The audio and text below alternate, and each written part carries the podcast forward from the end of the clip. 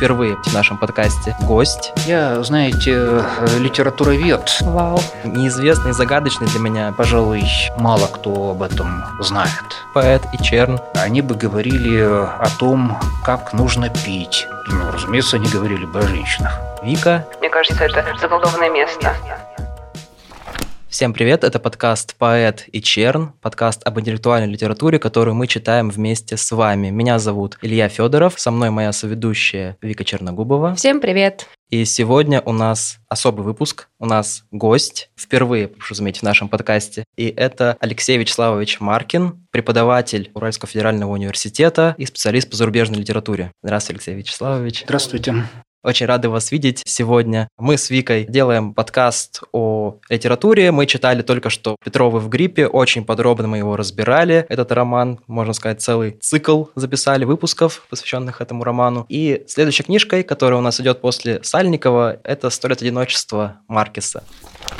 Для того, чтобы читать Сальникова, ничего почти не требуется. Это уральская литература, особенно для тех, кто живет в Екатеринбурге. Когда открываешь Маркес, ты попадаешь просто в какую-то другую вселенную латиноамериканской литературы, если так в целом говорить. И это другая реальность, которая одновременно и чужая очень, и в то же время почему-то кажется родной, особенно для русского читателя. И сегодня мы бы хотели как раз поговорить о латиноамериканской литературе в целом, наметить такие контуры латиноамериканской литературы и просто хотя бы приблизительно познакомиться с ней, да, что это такое. Обрести какой-то более-менее понятный, доступный инструментарий, чтобы ее воспринимать правильно. Вы помните, как состоялось ваше первое знакомство с латиноамериканской литературой? Ну вот, как ни странно, помню. Приятнее всего говорить о самом себе, да ведь?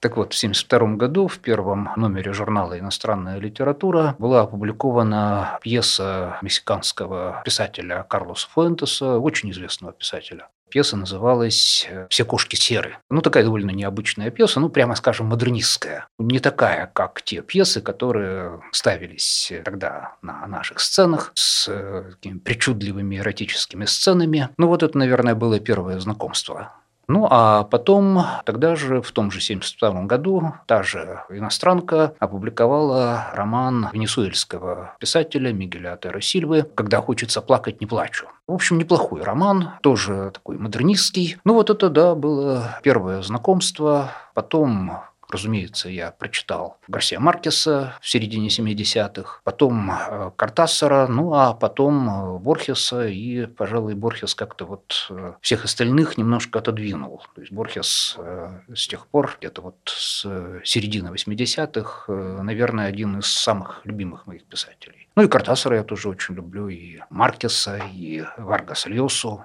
А почему именно Борхес? Что вас так привлекает? Вот, э, ну, вы знаете, вопрос? очень трудно всегда отвечать ага. на вопрос, почему из многих авторов выделяешь одного. Наверное, здесь есть какие-то созвучия, то есть, э, может быть, э, те формы рефлексии, которые предлагает Борхес, мне как-то особенно близки, и, может быть, мне проще отождествить себя с повествователем Борхеса, чем с повествователем Гарсия Маркеса. Это интересно. У меня, на самом деле, Борхес, наверное, вот из этой троицы, из этой триады, такой классической Маркес, Картасар, Борхес. Борхес, наверное, самый неизвестный, загадочный для меня писатель. Я до сих пор плохо себе его представляю. Я читал, конечно, и на вашем, и когда вот готовился к вашим семинарам, и сейчас мы планируем говорить о Борхесе, и не знаем пока, как, какой именно тон подобрать. Но вот Борхес для меня до сих пор загадка. Ну, я думаю, что трудно говорить о Борхесе прежде всего потому, что он сам говорит о себе. Ну, то есть это такая вот э, литературная авторефлексия. Ну вот это затрудняет э, обычный читательский подход к нему. Да, и еще же он постоянно думает про письмо, да, тема письма, вот эта тема текста, порождение текста. Такое ощущение, что Борхес очень много предвидел в литературоведении такого, того, что потом, может быть, после Борхеса появилось. Я думаю, что литературоведы придумали про Борхеса много такого, чего он сам про себя и не знал, и никогда и не думал.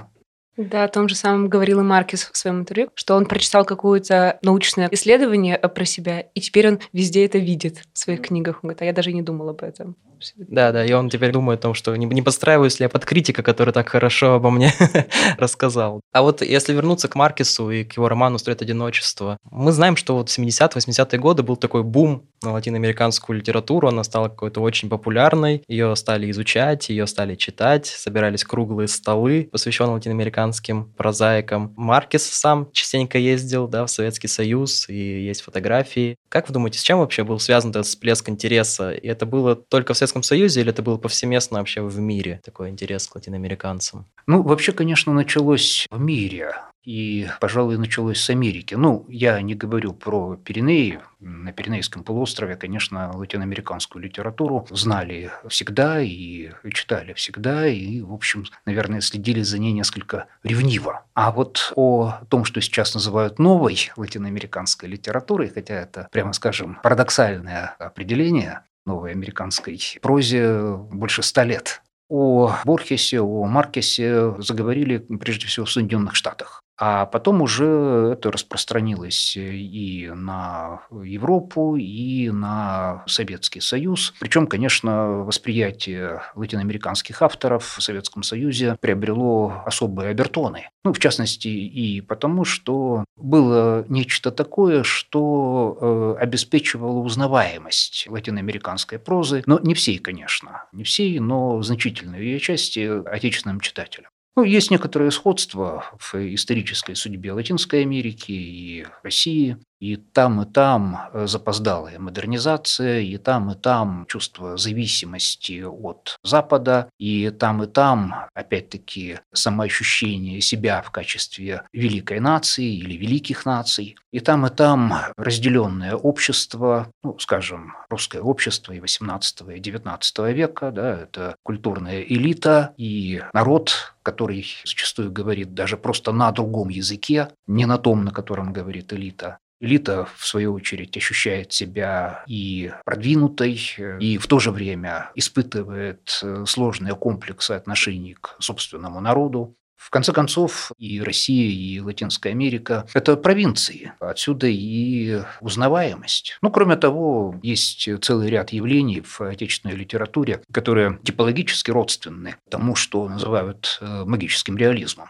Это вот, наверное, литература народов СССР, да, что-то вот, может быть, Чингис Айтматов. Да нет, почему же? Именно в русской литературе есть немало явлений очень близких ну вот в особенности романа Маркеса. И, пожалуй, не случайно именно Маркес оказался на первом плане.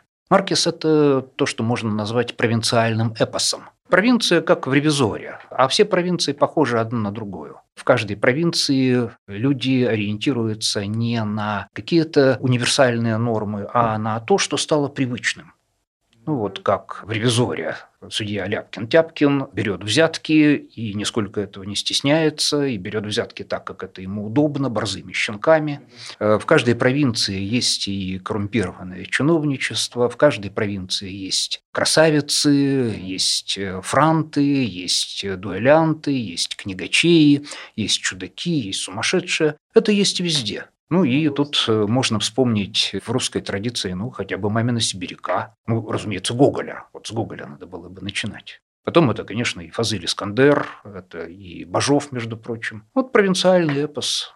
Это интересно, что вы вспомнили Гоголя, когда вот думаешь про магический реализм, всегда как-то на ум приходит вот гоголевская традиция в русской литературе, совмещение вот реальности, которая граничит с чем-то совершенно потусторонним. Но у Гоголя это связано, наверное, с христианской традицией, возможно, вот с, с таким иррациональным. Но при этом еще и с фольклором. Он же из Малороссии, и там вот этот украинский фольклор, вот эта близость как бы чего-то потустороннего в обычной жизни. Самый хороший пример, мне кажется, это заколдованное место. Казалось бы, обыденное какое-то повествование, но раз и надламывается что-то, и герой попадает в заколдованное какое-то место, там видит эту могилу. Ну, собственно, все вечера на хуторе они Да, таковы, ну, конечно. Да? Ну, вот мы, наверное, подбираемся к вопросу о магическом реализме.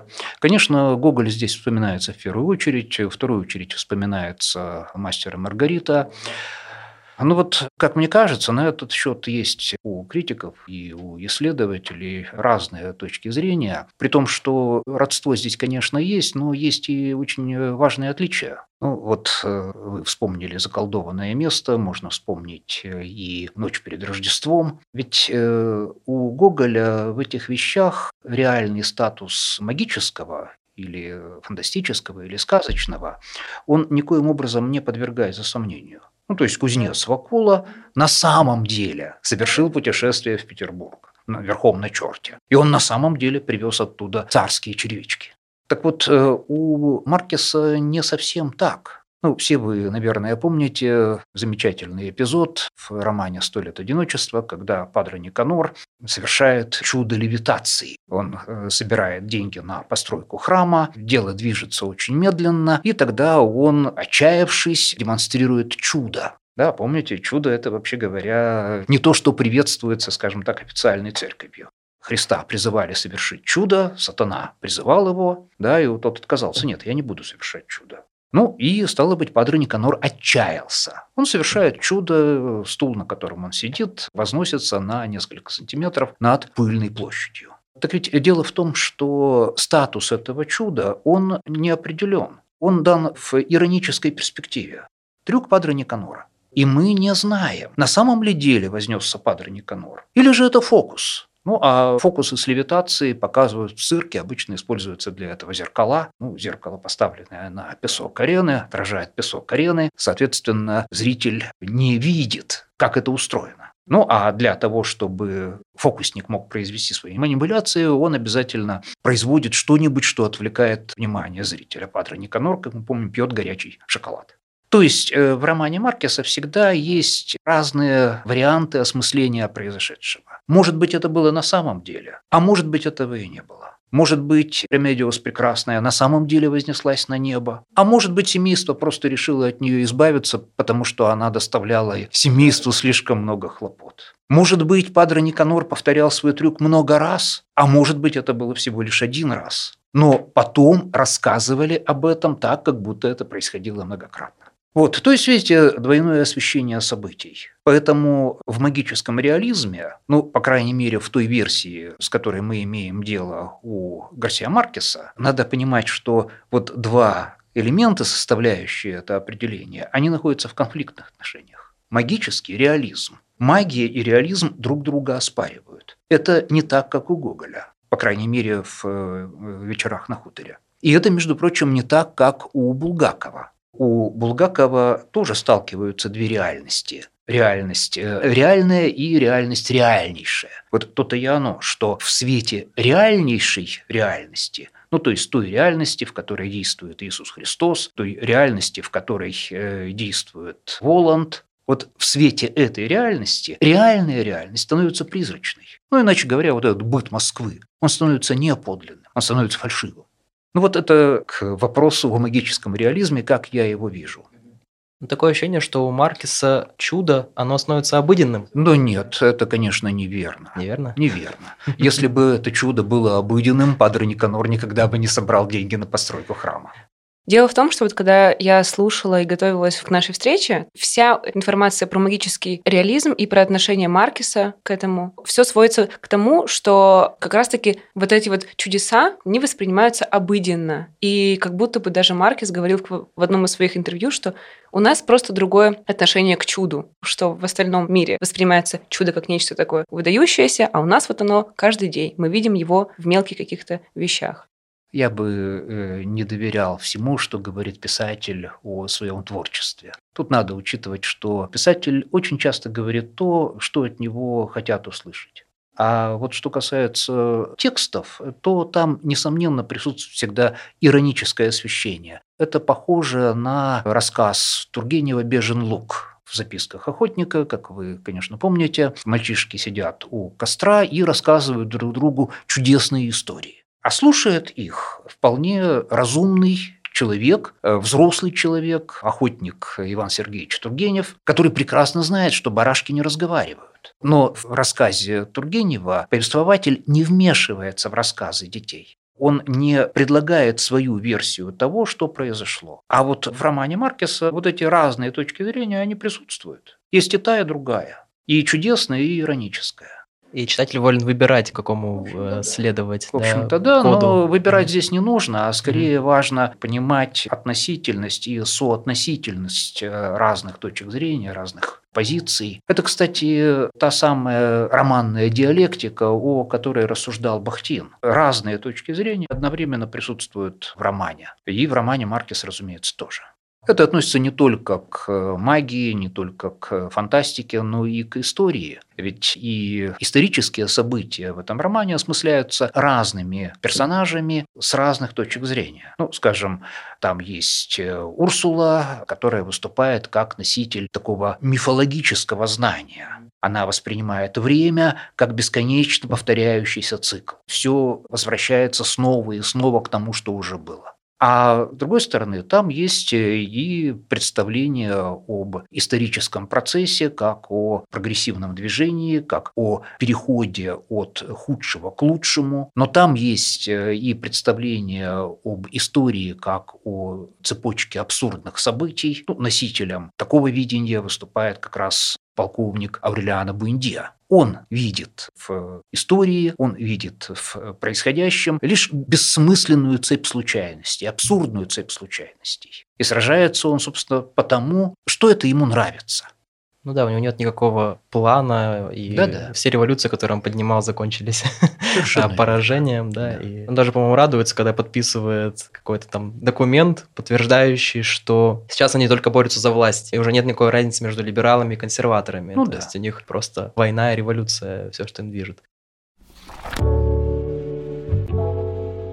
А это правда, что «Строит одиночество» в какой-то период, вот 70-80-е годы, стал просто культовым романом, и, можно сказать, люди сверяли коды читательские по цитатам из этого романа, то, что это книга, которая стала, возможно, для целого поколения ключевой. Да, несомненно, это так. Это культовый текст, ну а всякий культовый текст э, дифференцирует. Да, вот в этом отличие культового текста от классического текста. Классический текст объединяет, а культовый текст разделяет. Культовый текст обозначает некоторую группу, которая может быть, конечно, очень большой. И э, я, пожалуй, думаю, что из э, зарубежных авторов только Хемингуэй э, может в этом плане быть сопоставлен с Маркесом. Ну, я говорю в данном случае об отечественном читателе. Потому что, конечно, система координат для американского читателя другая. И тот же Хемингуэй для американцев – это один из многих а вот э, для э, российского читателя это ну, совершенно особое явление. Ну и Маркес это тоже совершенно особое явление. Конечно, Маркес не сыграл такой сильной роли, как э, Хемингуэй. Ведь Хемингуэй, в общем, создатель стиля. Хемингуэю подражали, его герои становились поведенческим образцом. Ну, трудно представить себе человека, для которого поведенческим образцом станут персонажи Маркеса ну, если говорить о реалиях, э, скажем, 70-х, 80-х годов, наверное, не было читателя Маркеса, который при этом не был бы также и читателем Хемингуэя. А вот среди читателей Хемингуэя были такие, которые не читали Маркеса. Ну, то есть, видите, кружок уже. Круг читателей Хемингуэя шире, чем круг читателей Маркеса. И, ну вот если говорить опять-таки о ситуации 70-х, 80-х, круг читателей Маркеса входил в круг читателей Хемингуэя, но не наоборот. Вообще Хемингуэй это очень сильно повлиял, конечно, на молодую такую, может быть, советскую прозу той поры, например, я не знаю, на Аксенова, на Довлатова и так далее. Ну, то есть они все были фанатами Хемингуэя. Вы чувствуете какое-то вот влияние Маркеса на русскую прозу тогдашнюю? Ну, вопрос о влияниях – это такой, знаете, очень скользкий вопрос. Сказать, что Хемингуэй как писатель влиял на многих русских писателей, я вот э, не уверен, что это так. На некоторых, конечно, влиял. Некоторые сознательно писали под Хемингуэя. Скорее, Хемингуэй э, дает ну, какой-то такой вот общий э, стиль поведения. А Модель жизни такую предлагает. Ну да, да. В конце концов, русские переводчики Хемингуэя, они ориентировались на некоторые традиции, которые существовали уже до Хемингуэя в русской литературе. Да? Ну, то есть переводят э, со стиля на стиль, на тот стиль, который уже есть. Ну и поэтому очень трудно отделить следование определенной стилистической модели от следования конкретному автору, тем более переведенному. Что касается Маркеса, ну вот есть, наверное, примеры ну, какого-то такого прямого влияния. Вот Юрий Буйда, вполне вероятно, я не занимался специально этим вопросом, но мне кажется, что у него есть произведение, которое ориентировано как раз вот на эту маркесовскую стилистику. Но больше я никого не смогу назвать. Другое дело, что типологические родственные явления есть, и их немало. Ну, вот тот же Фазель Искандер, да, создатель провинциального эпоса. И у него очень часто чудесное вклинивается в реальную жизнь, точно так же, как у Маркеса. Но значит ли это, что Искандер ориентировался на Маркеса? Я думаю, нет. Просто у Искандера и у Маркеса тоже очень, наверное, реальность совпадала. Очень похожи были вот эти... Да, это хорошая, на мой взгляд, тема Искандер и Маркес. Там ну, перспектива есть для исследования, Тема для скажем, изучения. этой области. Ну, если вернуться вот к новому латиноамериканскому роману, и мы затронули тему магического реализма, которая сразу возникает, когда мы про это говорим, но все-таки новый латиноамериканский роман это же больше, чем магический реализм. Что касается, есть ли латиноамериканская литература за пределами магического реализма, ну, конечно, есть. Разумеется, есть. Очень многие тексты не имеют никакого отношения к магическому реализму. Там термин «новый» предполагает, что там был какой-то старый латиноамериканский роман. Вообще откуда берет начало вот эта новая латиноамериканская проза? На что она опирается? Что было до нового латиноамериканского романа. Я тут не слишком большой специалист, но я знаю, что сами латиноамериканские авторы, сами латиноамериканцы, они, разумеется, убеждены в том, что у них была своя литературная классика еще в XIX столетии. Но, увы, за пределами Латинской Америки, пожалуй, мало кто об этом знает. Для большинства читателей не только отечественных, но и англоязычных. Латиноамериканская литература началась ну, где-то вот после Второй мировой войны, когда, например, э, засвидетельствовано было появление э, латиноамериканской литературы присуждением Нобелевской премии. Ну, первой там, кажется, была чилийская поэтесса Габриэла Мистраль. Ну, а потом были и другие лауреаты. Пабло Неруда, конечно, тоже поэт. Что касается истоков, испанские истоки – это, разумеется, Сервантес и истории, которые рассказывает Маркес э, в романе «Сто лет одиночества». Они ведь э, сцепляются примерно по той же схеме, по какой они сцепляются у Сервантеса. Роман «Сто лет одиночества» состоит из нескольких отдельных новелл, из нескольких отдельных историй, которые при желании можно было бы разделить и рассказать как, ну, вот отдельную новеллу. Ну, например, отдельная новелла – это история сватовства Пьетро Креспи и его самоубийства. Другая история – это, к примеру, история Ремедиос Прекрасной. Третья история – история полковника Аурелиано Буэндиа. Это разные истории, они перемежаются. Маркес не рассказывает сначала одну историю, а потом другую. Он рассказывает кусочек одной истории, потом другой, потом третий, потом четвертый, потом возвращается к первой. Вот такое вот впечатление сплошного потока возникает. Да, вот эта модель, собственно, сервантесовская. Ну, конечно, там не только Сервантес, там и многое другое читатели романа «Сто лет одиночества» помнят, что в конце концов вот этот безличный повествователь обретает лицо, голос и даже имя. Он потомок полковника Геринельдо Маркеса. Так вот, он уезжает из Макондо, увозя с собой одну единственную книгу – роман Рабле. Роман Рабле – это, несомненно, тоже один из источников. Ну а потом мы можем вспомнить вот этот кружок молодых людей, которому принадлежит и один из э, представителей э, рода Буэндиа, и э, вот этот потомок полковника Геринельда Маркеса. Они собираются в лавке книготорговца каталонца и читают странные книги, они ведут странные разговоры, они оказываются знатоками в таких областях жизни, которые, кажется, никого и никогда не могут интересовать. Например, там излагается история борьбы с тараканами. Вот кто-то из членов этой компании, я уж, конечно, не помню кто, оказывается глубоким знатоком этого вопроса. Вау. Тут тоже есть генеалогия. Это Лоренс Стерн. Мгм. Это чудаки Лоренса Стерна. Ну, а, соответственно, это вся та стернианская линия, которая была одной из мощнейших в европейской литературе в XIX веке. К этой линии принадлежали Гофман и Бальзак, и Эдгар По, разумеется. То есть вот роман, который впитывает в себя очень много разных истоков. А вот если взять европейский роман, если так можно выразиться, по крайней мере, ну, мы точно знаем, что в Европе роман строится вокруг героя, вокруг какой-то личности, индивидуальности. У Маркеса же, и даже, может быть, у других латиноамериканцев, такое ощущение, что индивидуальность отходит на второй план. И главным героем здесь выступает скорее род, Семья, клан, да, к... семейный, вот, коллективный человек как будто бы. Можно ли говорить, что они в этом плане отходят вот от, от канонов европейского романа, даже от того же Сервантеса, который, можно сказать, задал этот тип ну вот видите, бывает в литературе так, что когда является какой-нибудь крупный писатель, когда он публикует очень важное произведение, весь мир литературы начинает перестраиваться.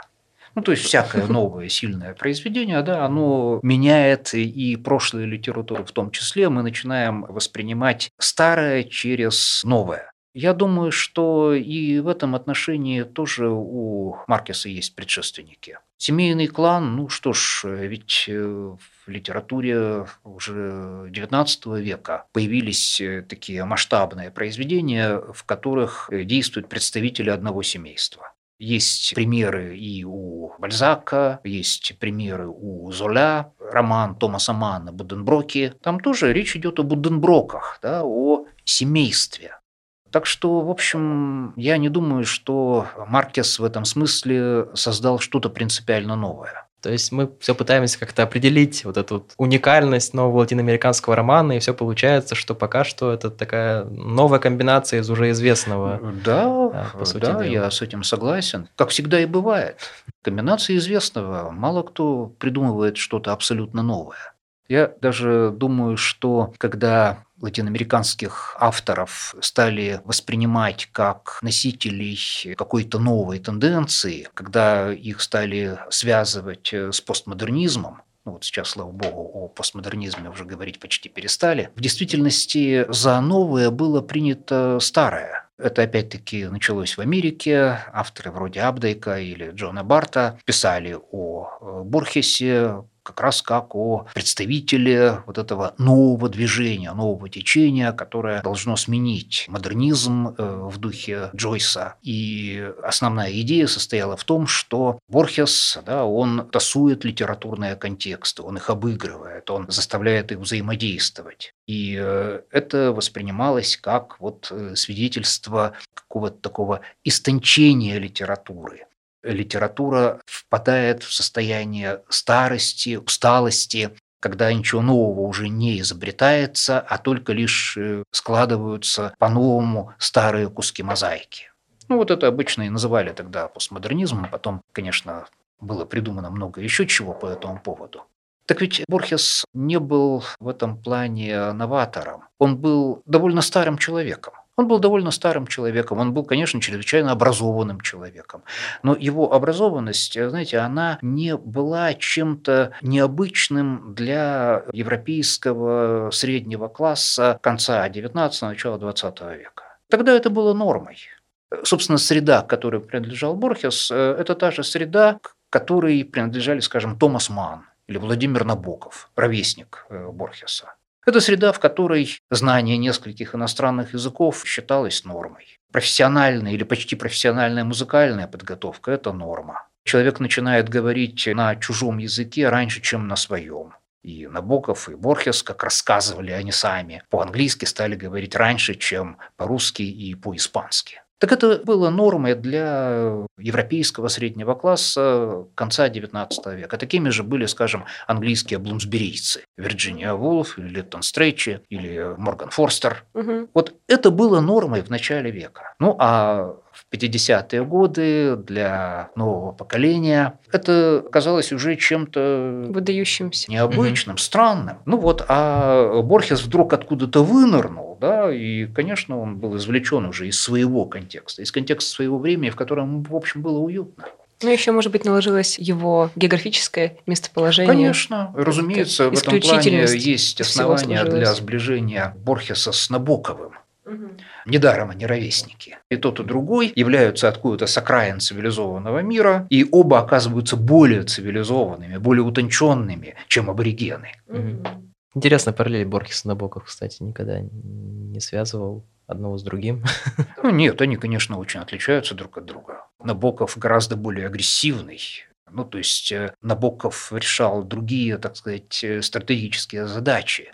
Ему нужно было адаптироваться в чужом языке и в чужой культуре. Так или иначе, это чужая культура для него. Он должен завоевать в ней свое место. У Бурхеса не было таких проблем. Он ощущал себя у себя дома. Я сейчас подумал о том, что вот Борхес, который стал восприниматься как писатель-постмодернист в 50-е, 60-е годы, если бы мы взяли какого-нибудь средневекового книжника, да, и вернули бы его там в 20 век, наверняка он бы тоже казался постмодернистом, потому что он постоянно ссылается на какие-то другие тексты, у него там... Э, очень, поли... очень хорошая мысль, очень хорошая мысль, хвалю вас за нее. Да, потому что э, э, Борхес себя как раз и ощущал вот таким вот книжником, который проводит дни, месяцы в библиотеке, и это его мир. Как думаете, сейчас, э, вот вы говорите, угас постмодернизм, а после постмодернизма что-то народилось, вообще что-то похожее на... Я, знаете, Или более бодрое? литературовед, mm. и по необходимости скептически отношусь к разного рода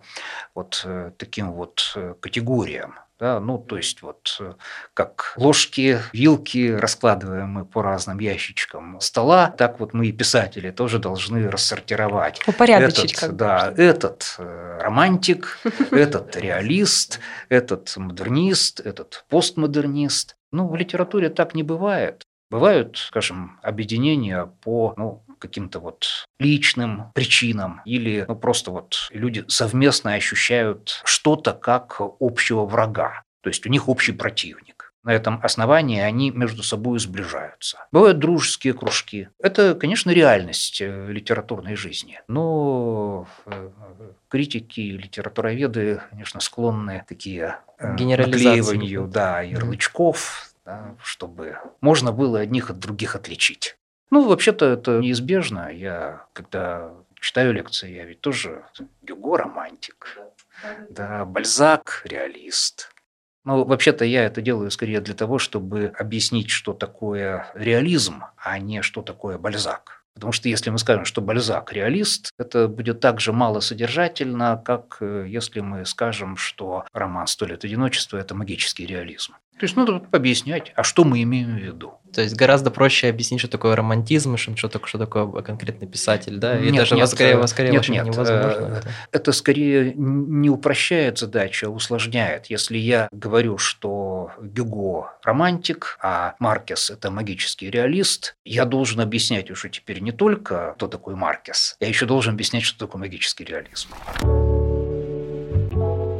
Где-то я встречал высказывание Маркеса о том, что вот, дескать, «Сто лет одиночества» нужно читать только по-марксистски. Ну, Маркес давал множество интервью, и, возможно, где-то вот так он проговорился, что вот нужно читать через призму Маркса.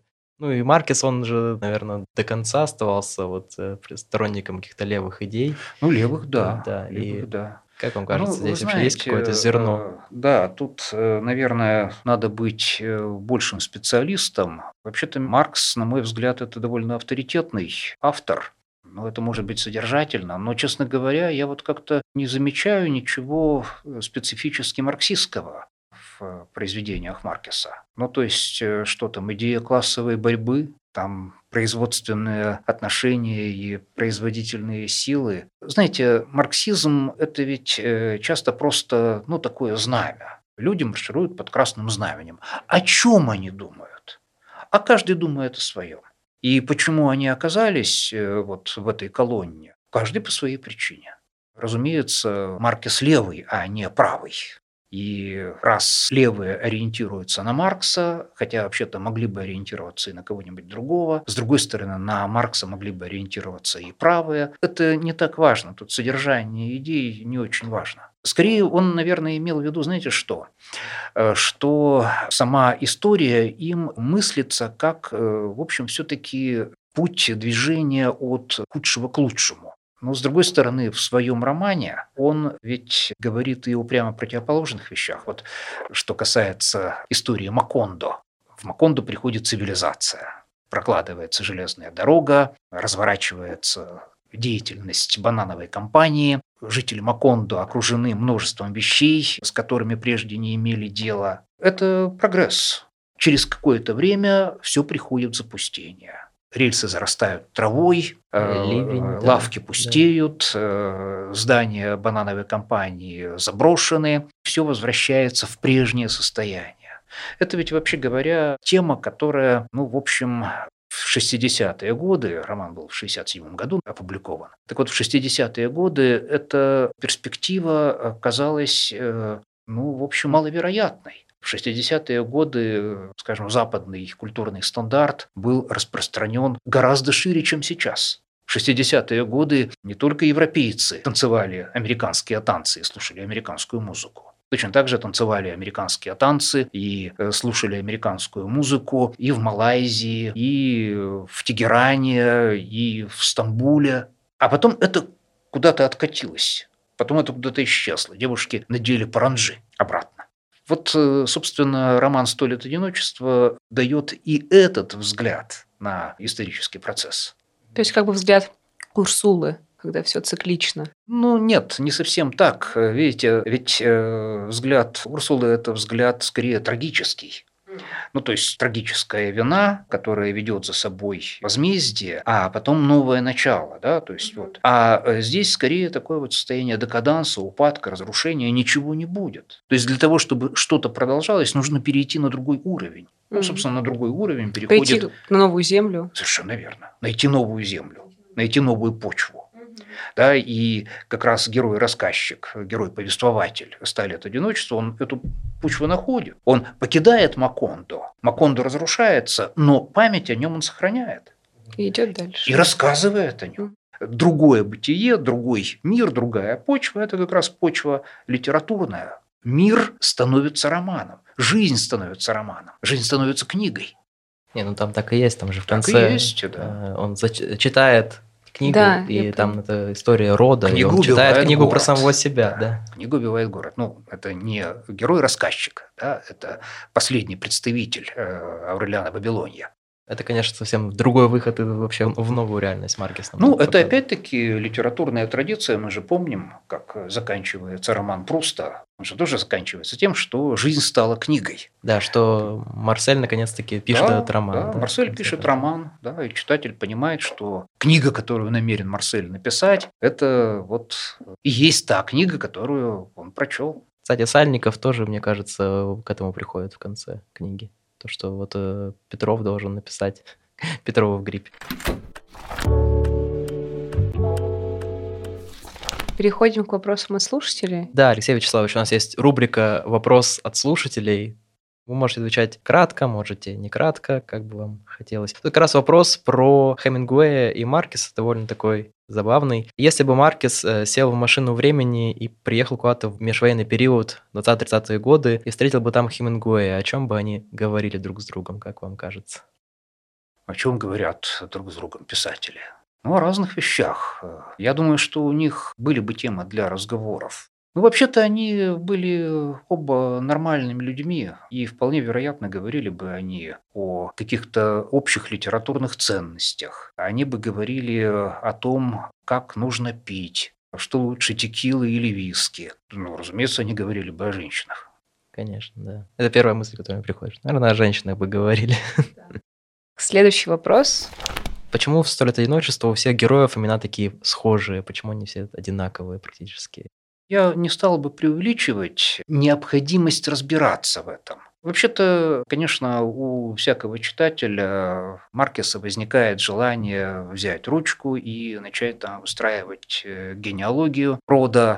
Не надо особо беспокоиться, за вас уже постарались. Уже эти генеалогии выстроены, откройте Википедию, там все это есть. Ну, если хочется самостоятельно это сделать, можно сделать самостоятельно. Можно пользоваться справочниками. Но я уверен совершенно, что вот эта путаница генеалогическая и хронологическая, она входила в замысел э, самого Маркеса. Он предполагал, что читатель запутается. И он и должен запутаться. Это нормально. Ну, в конце концов, представьте себе большая семья с большим количеством братьев, сестер, э, дядей, э, теть встречаются два человека, принадлежащих к этой семье. к очень большой семье. Вот, уверяю вас, для них тоже велика вероятность запутаться. Кто они друг другу? Троюродные брат и сестра или четвероюродные брат и сестра? Или, может быть, кто-то кому-то приходится двоюродным дядей? Вот это нормально, и это реальность. Ну, вот так и жили эти большие семьи. То есть не нужно подходить к этому роману с такой математической точностью, Нет, не пытаться нужно. все это Не разобрать нужно. и упорядочить. Конечно, не нужно. Просто Ну и, разумеется, это может осмысляться и так, как это осмысляется Мгм. одним из персонажей. Время движется по кругу, поэтому вот все снова и снова героям дают одни и те же имена. Вот Руляна, вот Хосе Аркадио. Ну, некоторые говорят о том, что, значит, кто-то из них человек лунный, кто-то человек солнечный. Я, в общем, не думаю, что это так важно. Последний вопрос, немного политический. Закончится ли в России осень патриарха? Скоро Осень, зима, весна, лето. будет весна патриарха? Ну, да. правда, вы э, имеете в виду, ведь в тропиках осень вечная. Это образ, который есть как раз в романе «Осень патриарха». Вечная осень наших тропиков. Ну, то есть листья падают все время. У нас листья падают осенью. Ну, правда, уже сейчас падают. А в тропиках листопад непрерывный. Он непрерывная весна, ну и непрерывная осень. Ну, спасибо большое, Алексей Вячеславович, за этот разговор. Спасибо огромное, Алексей Вячеславович. Мы для себя очень сами много нового открыли. И Спасибо. я думаю, наш, наши Мне было слушатели сегодня будут совсем по-новому смотреть на текст, смотреть на Маркетс и на латиноамериканскую литературу. Да, мне кажется, благодаря нашему разговору сегодняшнему я вот точно начала смотреть на магический реализм и на всю эту литературу, и после этого разговора, и правда хочется очень уже скорее начать все, все, все это читать. Какие-то появились ориентиры, стало понятно, на что обращать внимание, на что не обращать. Я бы хотел прочитать Переживать. кое-что из Маркеса, что до сих пор не читал. У меня уже давно стоит на полке книга «Генерал в своем лабиринте» о э, Симоне Боливаре. Книга, которую я вот все никак не могу освоить, за которую никак не могу взяться. Но хочется взяться. Это поздняя вещь. Ну, А что-то еще бы, может, посоветовали вы нашим слушателям, даже, ну, просто от латиноамериканских авторов? Какие тексты, может быть, стоит обязательно прочитать? Помимо... Вы знаете, мой опыт э, чтения новой латиноамериканской литературы закончился лет 20 назад. Вот с тех пор я как-то ничего нового не нашел. С другой стороны, обязательно ли гнаться за новыми именами? Борхес, э, Картасар, Маркес, э, Варгас, Льоса – это вполне достойное чтение. Спасибо большое. Спасибо. Спасибо, дорогие друзья, что сегодня были с нами. С вами были ведущие Илья и Вика. Мы также благодарим студию подкастов Venture Media и также нашего бессменного монтажера с ангельским терпением Алексея Попова. Если вам нравится то, что мы делаем, смело оставляйте оценки на подкаст-платформах, пишите свои отзывы на Кастбоксе и Apple подкастах, мы все читаем. А еще мы приглашаем вас подписаться на наши соцсети, Instagram Poet and Chern и в группу ВКонтакте Poet и Chern. Там вы можете следить за тем, как происходит работа над выпусками, смотреть за нашими обновлениями, а также там много всего интересного, смешного и веселого. Там же проходит голосование за новые книжки для следующих выпусков. Проходите по ссылкам в описании этого подкаста, голосуйте и оставляйте комментарии. Мы будем очень рады и постараемся ответить на все вопросы. Желаю, чтобы все были здоровы.